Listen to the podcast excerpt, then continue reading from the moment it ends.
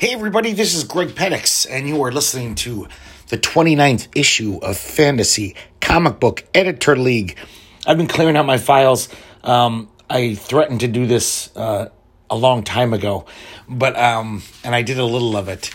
But I've been finding all my old crazy lists and stuff, and all the my earliest fantasy comic book editing jobs, and I uh, came across I think my earliest one in, in a notebook, a wide ruled notebook from 1978 with Ace Frehley from Kiss on the cover. I still own this. Uh, lots of sketches of weird characters. Um, there's a. I have a whole slew of barbarian characters. Moon God, Vigor, Cutlass, Jason Condor, Jeremy Wolf, and Hawk Lord and I have little really bad drawings of all of them. And I I didn't have colored pencils, so I made a little key of like what their colors were like. Their shoes brown, shorts red, belt brown. Oh god. And then there's just random little sketches, really badly drawn. I could never draw very well. Um, me just doing random credits for a handful of comics from my collection Captain America number 220. I tell you the title, the credits, who's the guest star, the villain. Batman Family with Man Bat by Michael Golden. And uh, I don't know why I would do this instead of uh, studying. Um, I have a comparison of the Squadron Supreme and the Justice League explaining, so I could explain to myself, oh, yeah, Hyperion, he's the Superman analog and Doctor Spectrum. That's Green Lantern. I had to keep that all straight, of course. So um, I have a small listing for the cataloging DC Comics Presents, who the guest stars were on that team up title, and the artists and writers. But here's the one where I really start delving into crazy editing. Um, I have a little listing for my company, which doesn't never existed, Wonder Graphics, and they would publish um, a magazine called Cutlass. See, I kept using the same titles for everything. And that would have comics, illustrated stories, full page art, and spot illustrations. So I think I was um, influenced by some of those fantasy um, fanzines I'd get, like Weird Book. And I have a list of all the artists I'd like to be in it. A lot of famous fan artists of the time, of the late 70s, mid to late 70s. Um, a lot of them did science fiction books. And then the second magazine, which I have a more extensive thing, is Oblio, which I guess I named after the character from The Point by Nilsson, because I love that growing up. I don't know why I thought that would be a good name for a comics fanzine. But I have the first four issues with the page numbers of how long they would all be. And number issue number one, front cover Marshall Rogers, front piece by Michael Ploog, back cover by Mike Nasser. There'd be a Marshall Rogers interview and an index, an article about Weird World, illustrated by Mike Ploog, an Atlas Comics article, of course, uh, a Man Bat comic strip by Bill Lewis. I don't know how I figured I'd get the rights to do Man Bat. Oh, I guess because Mitch O'Connell, the famous kitschy artist, he used to have a fanzine back then called Lollapalooza. And it was boggled everyone's mind because he actually had a Batman story in it. I guess he had such a small fanzine. He called up DC and said, "Hey, can I just do this Batman comic? I'm going to sell 300 comics. It's not going to really compete." And they let him do a Batman Joker comic. And so I figured I could do the same thing. A lot of this is also based on the magazine Wizard, which is a really great fanzine of the late 70s. Good interviews with all the artists I liked, full indexes of all their work. Um, lots of good articles, but mostly great interviews. And they interviewed all my favorites like Marshall Rogers, Mike Golden, Mike Nasser. Amazing fanzine, uh, if you're a nerd like me. Uh, there's a centerfold poster by John A. Mohammed, who was a fanzine artist at the time, did funny animal stuff. Um, 2098 comic strip by Rick Burchett. Uh, Rick Burchett went on to be a professional, uh, mostly for DC and First Comics but I don't I have no clue what 2098 was about. I imagine some kind of science fiction comic strip. That's going to be 8 pages from 22 to 31. There's an art gallery. Mike Nasser, Joe Rubinstein, Fred Hembeck, and Pat Broderick. A Nightwing story. So I guess I was going to have prose superhero stories about this character Nightwing, who probably was a Batman ripoff. But then I'd have album reviews and movie reviews rounding out the issue. So that seems to be the format for every issue. Next issue, number two, John Byrne cover, George Freeman front piece, Frank Miller back cover. Of course, there's a John Byrne interview and an index, an article about Captain Canuck, illustrated by George Freeman, uh, the the Canadian superhero that I loved. Um, oh, and then the Spee Rat comic strip. My brother, there's a sketch of him that my brother drew in here, where he had this little character that was like a parody of the Spirit, but he was a rat, so he's the Spee Rat. And uh, so that would be by my brother, Pat Pettix. Five pages. Uh, I put in a correction page because uh, I knew I was an idiot. Even in my fantasies, I'm fucking up. And I need corrections on the next issue. Centerfold by Rudy Nebres. Um, yeah, this usual suspects. Art Gallery, Mike Golden, Frank Miller, John Byrne, Mike Ploog. Issue number three, I get, ooh, a Richard and Wendy Pini interview and an article about ElfQuest, illustrated by Wendy Pini, who also does the cover. Um, a new heroes article. I don't know if that's about the Neal Adams portfolio where he had all these heroes that he made up. Um, yep, just more insanity.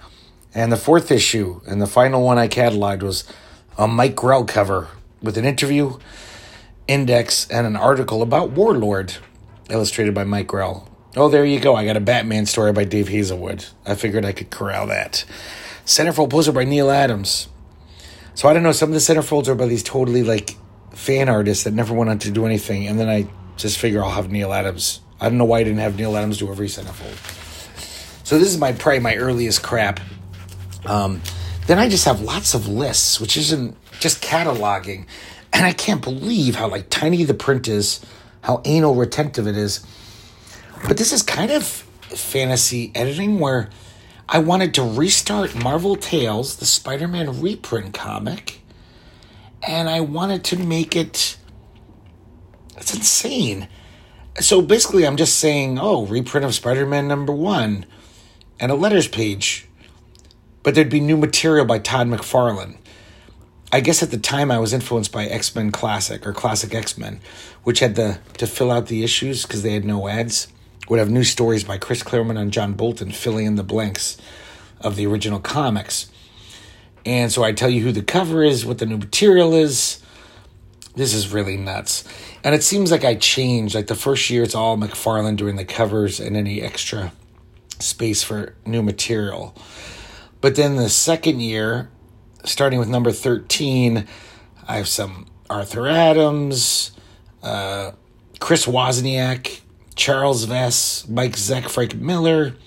He, of course, does the Daredevil issue, reprinting Amazing Spider Man number 16.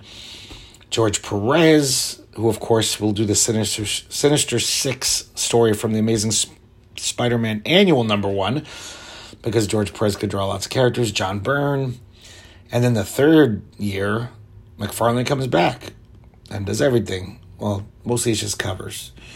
And um, then there's, and then the fourth year, which I never finished, it looks like Mike Golden is going to be the cover artist. But man, that's some intricate shit for something that doesn't need to exist. Um, on the back of here, I had, I guess even before I had Amazing Comics in my head, I had a, a magazine called Comics Weekly with Just in Time by Carl Barks, which you know of from my amazing comics episodes. All these re- great reprints The Spirit, Krazy Kat, Eight Page of Random Classics, Dreams of a Rarebit Fiend by Winsor McCay, Zorro by Alex Toth, the wonderful uh, Toth Zorro comics from the 50s from Dell, Kinder Kids.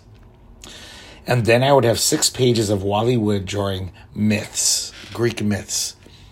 So I just, not only am I in a delusional comic book editor, but I just repeat myself over and over. And then I have this other idea for a magazine called Zero Weekly, which of course I recycled as Zero, illustrated in uh, Amazing Comics. And I say cover by Berke Breathed from Bloom, Bloom County, contents page, two pages of stuff, one page of reviews, four page color thing of Bill Sienkiewicz. It's just called Myth. I don't know what that would be. Just a short story by Bill Sienkiewicz. Interview with Berke Breathed. An article that just says is called Manifesto. So I don't know if I'd just be talking about comics and and then reprints of Dreams of a Rarebit Fiend, Kinder Kids, Krazy Kat, and Outland by Berke Breathed in the back. So I don't even remember that one. That's weird. Then I just have catalog lists of stuff. I have I have every issue of Epic Illustrated. It went up to like number 30 something or 28. Every single issue catalog where I tell you the story title, um, the the writer artist of each story, a brief synopsis of the story. Here's aware a spaceman and a woman become aware they are characters in a comic story. Uh, the next one, an emergency broadcast system test heralds Armageddon. Because these were all like short little stories, like heavy metal. It was Epic Illustrated. So it's got the cover, the month it came out, and then every single story, how long it was, who wrote and drew it, and a synopsis. Fucking nuts. Oh my god. No wonder I never got laid until I was 22. I also have, I don't know if I was working, I guess I was working on an American Flagg encyclopedia the comic book American Flagg by Howard Chaykin came out in the early 80s from First Comics. Uh, really great science fiction comic, a lot of world building. He creates all these, like, he makes the setting very, you know, detailed and colorful. So I wrote down every single reference Bob Violence, uh, American Plex Press, Jerry Rig Firearms, because there's lots of advertising in American Flagg. So every single product advertised that he made up, Mark Thrust, Trumpolography, which, by the way, Trumpolography was Howard Chaykin. He invented CGI in the early 80s. He surmised that this actor, the main character, Reuben Flagg, he loses his job because they replace him with this computer generated version of him, so they don't need him to actually act. And they call it Trumpolography, which, of course, is obviously CGI. He predicted that shit. Kind of amazing. So, that's the cataloging I did. And I also found where is this thing? Well, get back to this on another show because, well, I guess I could talk about this now. It's so Amazing Comics Group, the the delusional fake comic book company I talked about for 27 episodes. That all started as this weird like almost mental exercise on where I was making remaking the Marvel universe, but limiting myself to all the characters that Jack Kirby didn't really have a hand in. So basically, it's everything after 63. Even though Jack Kirby created many characters, as far as the foundation of the Marvel Universe, all the characters he created in the beginning, like Thor, Hulk, Fantastic Four, we don't have access to them. I don't know why. Um, strangely enough, the X Men are allowed in. I figured because Jack Kirby didn't seem to invest in the X Men, I think he just drew it because Stan Lee was like, "Hey, Jack, we need you on this new title." He left after like I think eight issues, ten at the most. Um, it just seemed like it wasn't like, "Oh yeah, I created these amazing, interesting characters." They seem pretty rote to those characters. That's why the X Men sucked when it came out.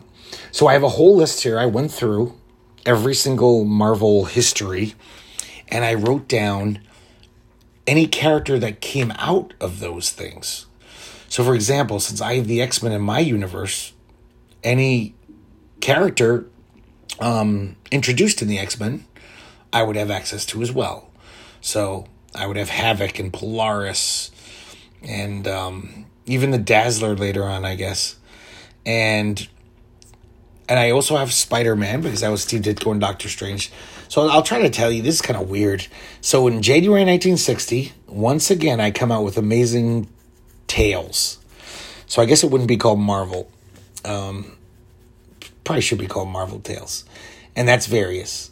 Um, doesn't say what it is. And then we wait a little while. Then July 62, because that's when Spider Man debuted. We have Spider Man by Steve Ditko. So I figure we don't have Jack Kirby in J- July 63. Our new title is X Men, but by Bruno Premiani, who drew the Doom Patrol at Marvel's rival DC at the time, which came out at the same time, which a lot of people it seems weird that they came out the same month, but it's almost like DC's X Men. They're like kind of misfit heroes that don't really belong. Um, July 64, Daredevil comes out, drawn by Gene Colan right off the bat. He would take over Daredevil many years later and do it for many years. Of course, July 65, I got to have my The Furies team because I love uh, you know, super team Avenger type groups. And I, I was to have Don it. I guess I felt like I couldn't have any real heavy hitters other than Ditko and uh, these other guys because we didn't have Kirby to draw it. So, sure, we'll get Don Heck. I forgot to say in July 63, Amazing Tales is going to start printing in uh, a, a, split book Doctor Strange by Ditko and then Tales of the Ancient One by Wally Wood, which would kind of be like jumping all over his whole life. So it'd be random tales. So now this is what we got to work with. That's the basic foundation.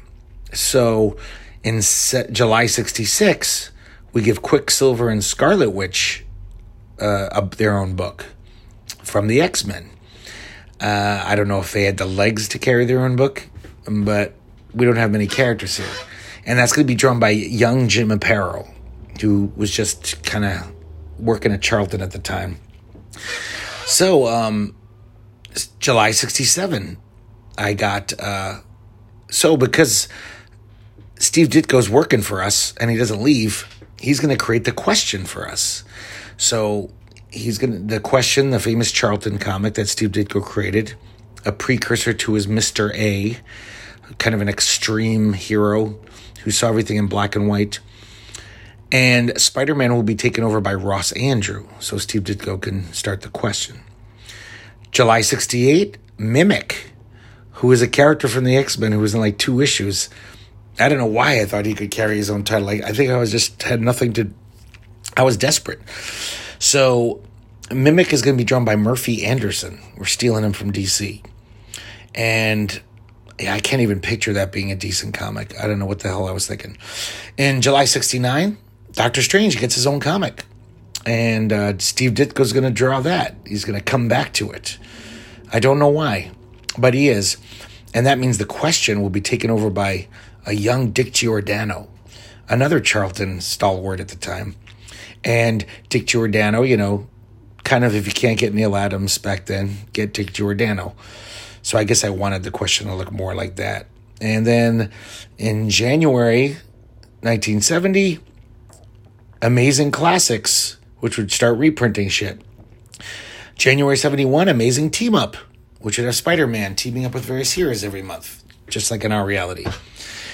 But now we get a few more creations are created. So by July 72, we're going to give Morbius, the living vampire, his own comic. And we're going to get Tom Sutton to draw that.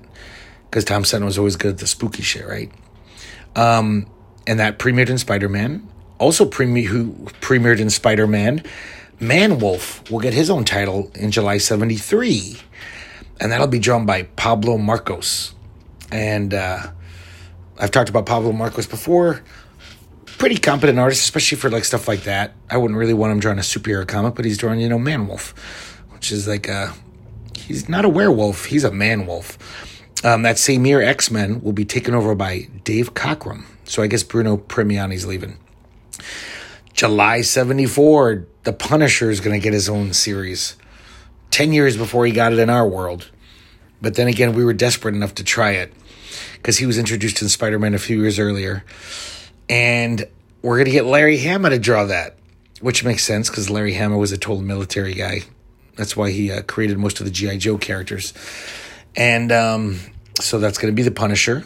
That year, the Furies will be taken over by George Perez. I always want George Perez to take over anything that's like the Avengers, just like I did in Amazing Comics group.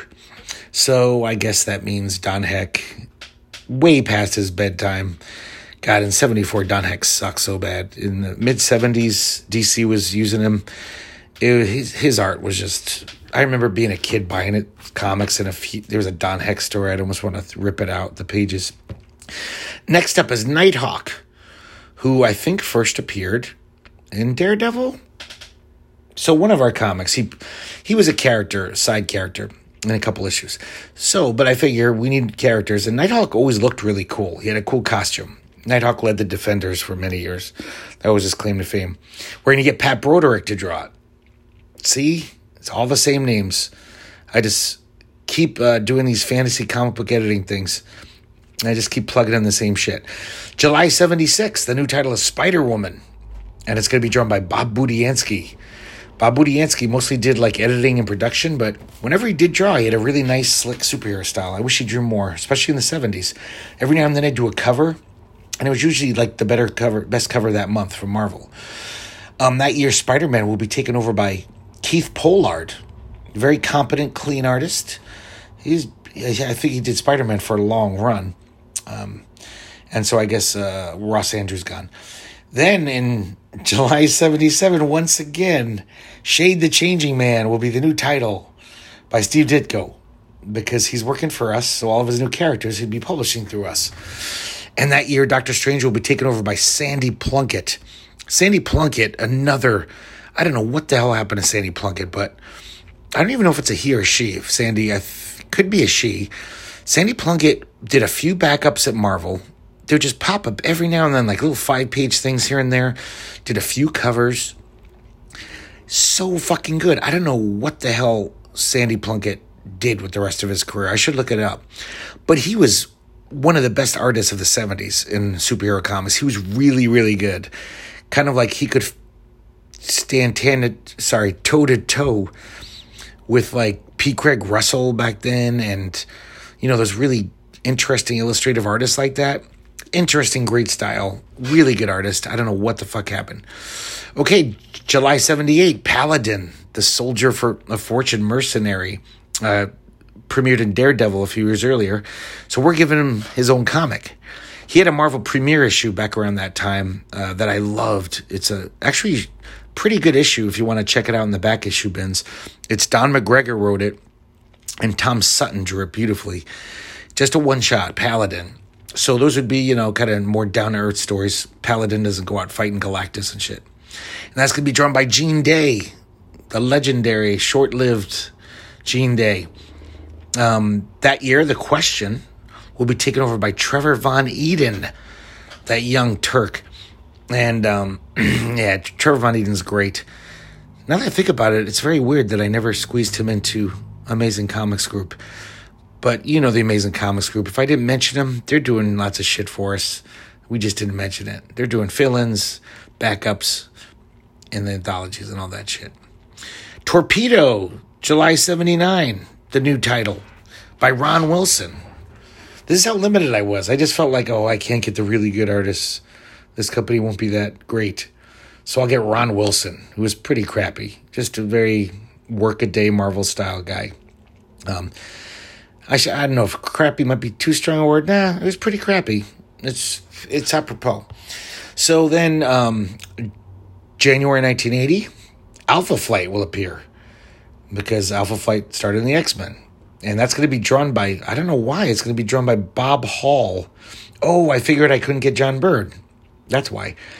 Um, at the very least, I could have got Dave Cockrum to draw it, though. I don't know what I was thinking because he's been drawing X Men for I don't know, seven years. He could have switched over. So Alpha Flight. And then uh, that year, Daredevil will be taken over by Frank Miller. So I don't know why I thought I could get Frank Miller and not get John Byrne. I don't understand the logic of teenage Greg Pettix. Um, January 1981, Starjammers, the science fiction characters that premiered in the X Men. Um, so that would be a different kind of comic, just great science fiction. These colorful characters getting in adventures in space. And I was going to get Marshall Rogers to draw that. Once again, I yeah, I can get Marshall Rogers, but I can't get fucking John Byrne. Um, that year, Quicksilver and Scarlet Witch is taken over by Jose Luis Garcia Lopez. I don't know why I didn't get him in earlier.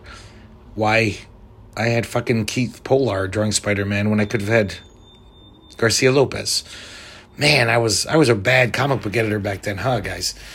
I really got better. I've really improved.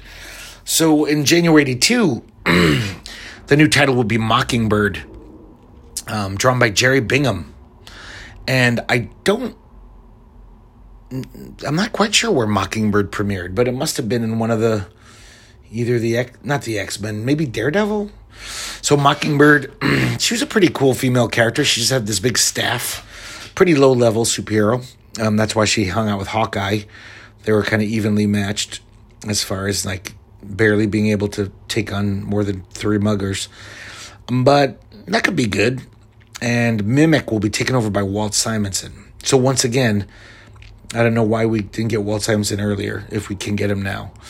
And in January 83, the last uh, new title I have chronicled, which is actually the one I would like to read the most, even though it's a real comic from our reality Cloak and Dagger by Rick Leonardi. And Cloak and Dagger appeared in Spider Man, so we got him in our faux Marvel universe. But yeah, the list of all the characters, I actually went through every single Marvel, you know, catalog and figured out, okay, if I have X Men and Daredevil, what ancillary characters can I get? I noticed that I didn't give Dazzler her own comic. I wouldn't sink that low. But who, yeah, Elektra's on the list. I could, Elektra sh- should get a comic soon if I kept going with this, but I won't. I also see earlier versions of the Amazing Comics group in here, um, ones that just started in 1960. And uh, over the years, I've added decades and decades to it. So it starts in 1940.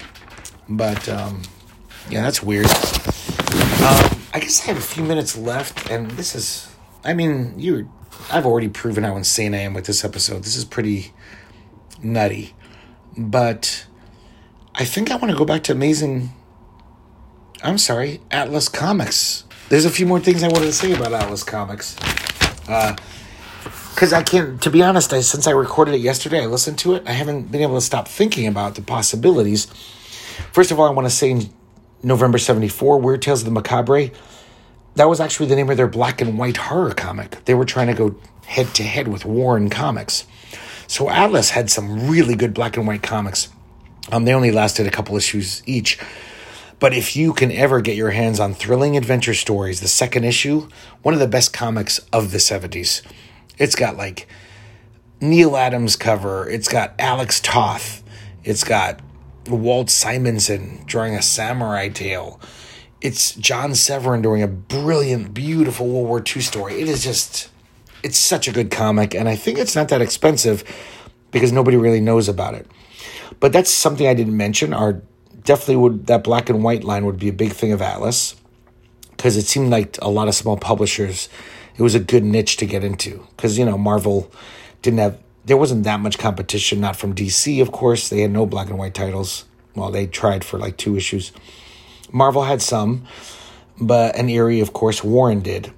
But a lot of the newer publishers, that's the field I'd get into. It was kind of hard to make color comics and go head to head with the big two. But uh, yeah, so Weird Suspense is actually the name of the the color horror comic.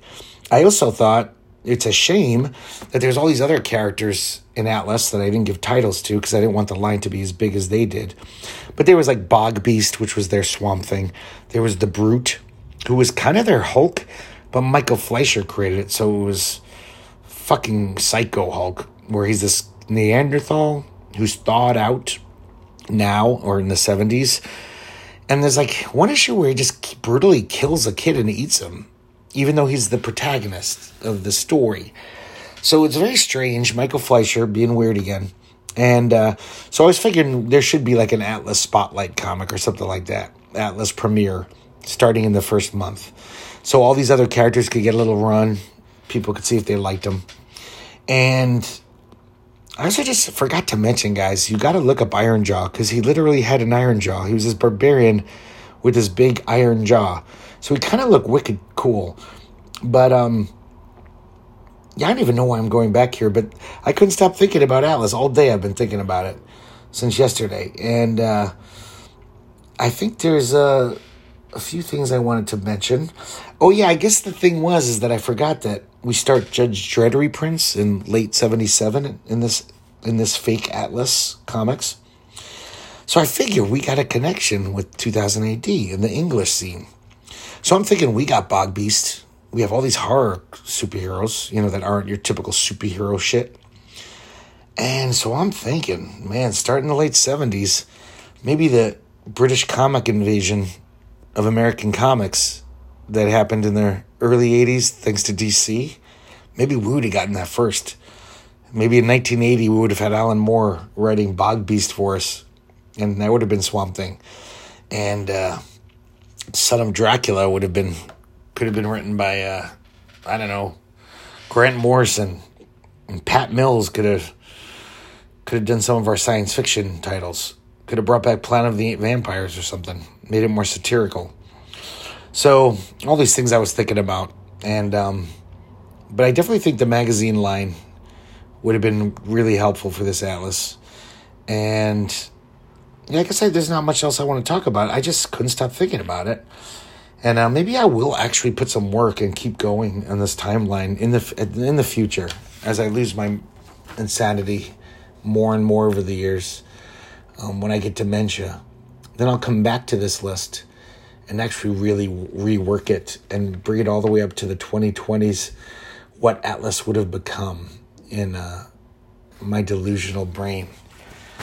So there you have it. I think that's all of my uh, little.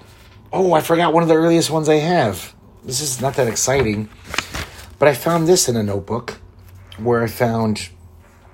Uh, I guess I wanted to be an editor at DC, and I wanted them to have weekly, two weekly titles that would have rotating, you know, short stories sharing the issue. So Adventure Weekly would have Aquaman, Aquaman by Neal Pozner and Craig Hamilton and Rick Bryant.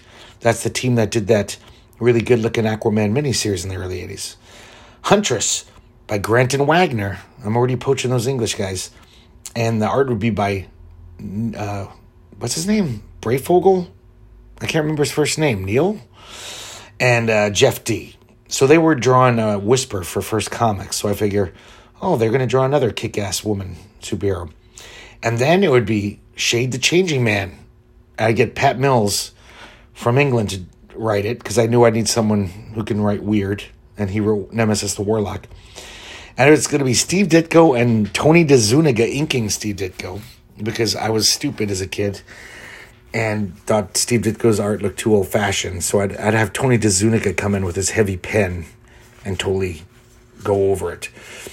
Showcase Weekly. That's the second title I have. That would have Blue Beetle by Cary Bates, who I never liked his writing. I don't know why I'd pick him to write it. And then Chris Wozniak and Gary Martin would ink Chris Wozniak's pencils.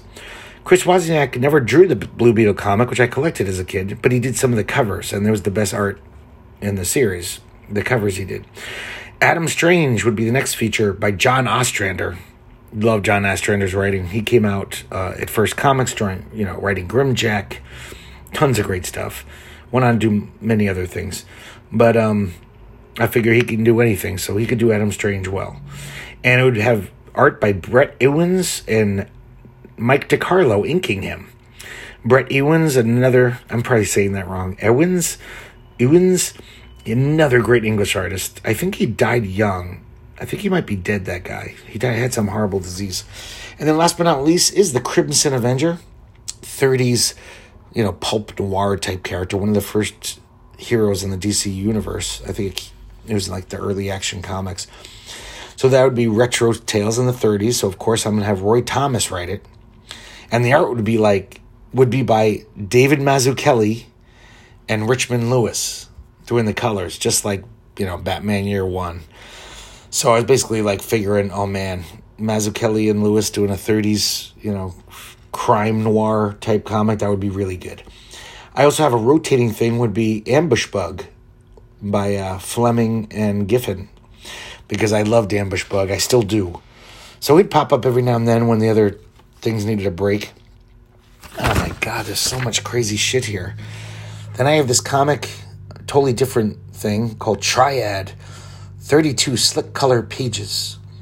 And I basically, it's all the independent graphic novels of the time, but I'd give them series. So Dragon Flame by Don McGregor and Paul Gulacy.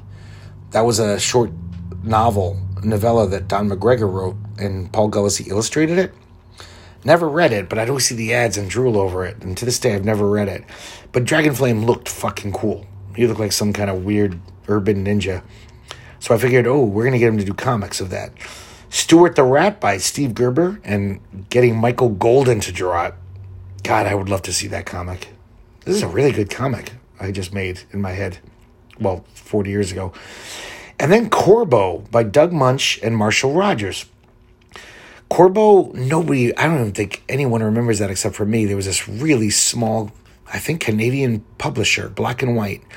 They had like two titles, and one of them was Corbo, who was another like 30s, you know, motorcycle riding vigilante, you know, that kind of character, fighting gangsters in the 30s.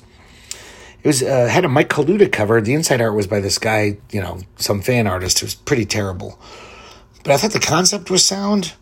So getting like Doug Munch, you know, great at writing action stuff, and Marshall Rogers to draw it. So yeah, I really wish that comic was real. That's a good one. Good work, teenage Greg. You were a good editor even then. So um, I guess that's it for this episode. Sorry to try to bring back Atlas Comics. I said I wouldn't, but I couldn't stop thinking about them. Uh, I have no idea what I'm going to talk about next time. I guess I should get to work and start working on the 90s era of Amazing Comics Group. I'm pretty, I've got a lot of the shit mapped out, but not everything. So maybe I'll work on that. There'll probably be a long lag in between this episode and the next. But I will work on that. And I know you really want me to because you're dying to know what happens in the 90s with those guys. Okay, thanks for listening. Peace out.